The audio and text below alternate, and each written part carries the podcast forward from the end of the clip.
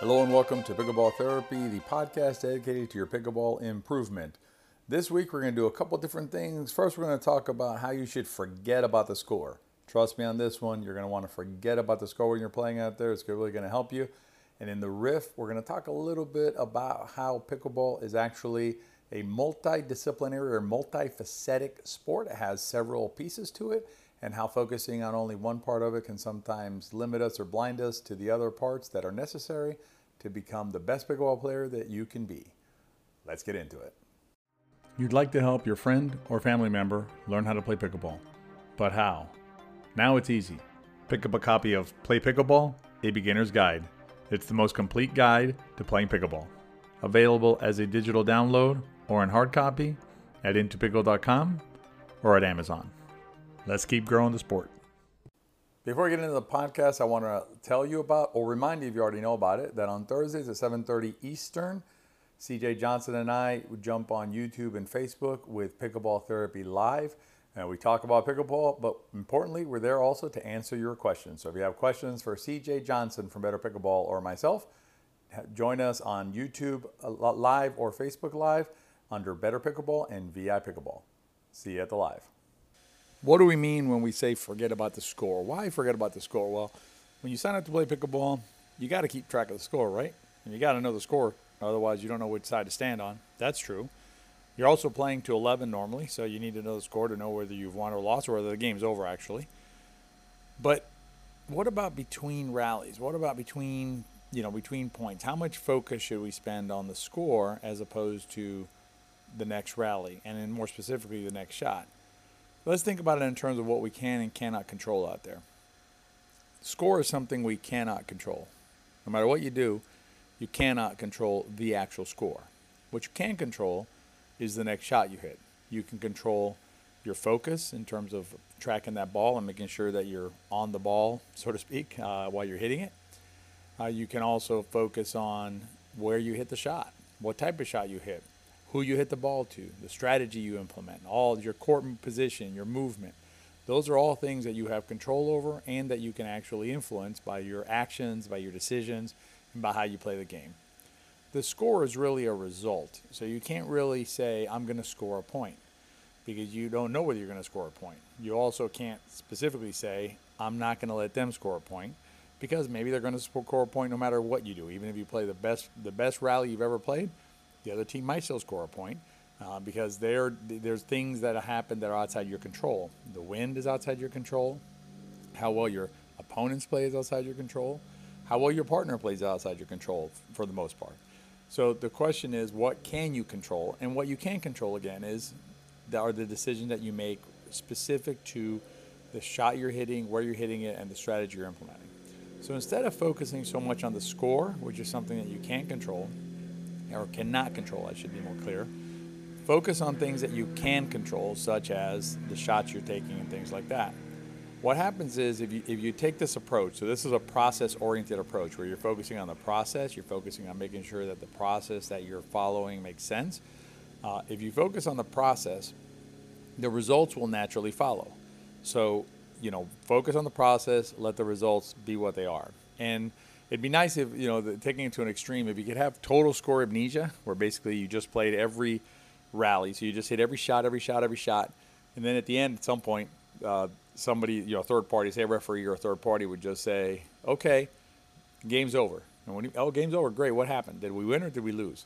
Because the points in the score are something that we can't control right? So just they would tell you well you won or you lost. And the only thing that you can that you'd be focusing on during the whole during the whole game is or are the things that you have control over. So your actions, your shots. And if you can focus, if you can hyper focus on the things that you have control over and not focus on the things you don't have control over, you'll have better results. A couple areas where this becomes particularly important is when the score gets out of hand. So sometimes the score will be out of hand in your favor. You know, you're up like 10-2 or something like that, and then the other team will make a comeback. So now all of a sudden it's 10-8. Now say they're serving 8-10 the score might influence how you feel, right? You're going to get tense, your arms will get tense, your legs will get tense, everything's tense at that point. And so now you're you're so focused on the fact that they've come back, your mind starts saying, "How did this happen? I can't believe they come back. I can't believe I might lose this game," and things like that. That should not, you know, the score and they're coming back should have absolutely no impact on how you play. Whether you hit a shot to the left, to the right, to the middle, uh, whether you uh, you know poach, attack, defend, the types of things that you can have control over, the types of shot you're hitting and where you're hitting and things like that, should not change whether the score is 8-10 or the score is 2-10. Should be the same. You know, if it's the right shot, it's the right shot regardless of the score. So you want to play in a way where you're not focusing on the score and you're allowing your play to dictate the results, which then will get you the score, hopefully, that you want. Another area where the score can affect your play is the other side. So, say you're down 2 9 or something like that in a game. Sometimes that'll happen. What happens, our mind basically just just ships it in. Just just says, listen, I'm done. You know, 2 9. How am I going to come back? Nothing I can do about that. I'm just going to lose this game and then, you know, get ready for the next game you don't want to play that way. The way you want to play is you want to play, okay, what's the next shot, right? What's the next rally? What's going on?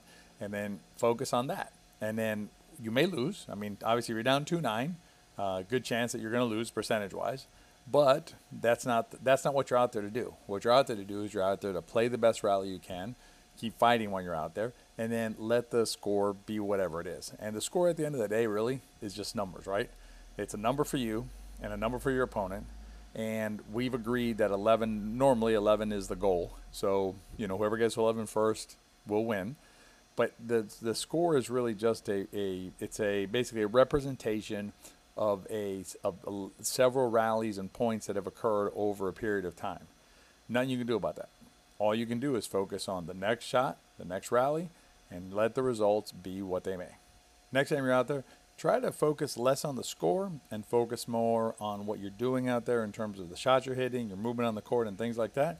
And trust me, your results will improve and you'll get the score you want by not focusing on it.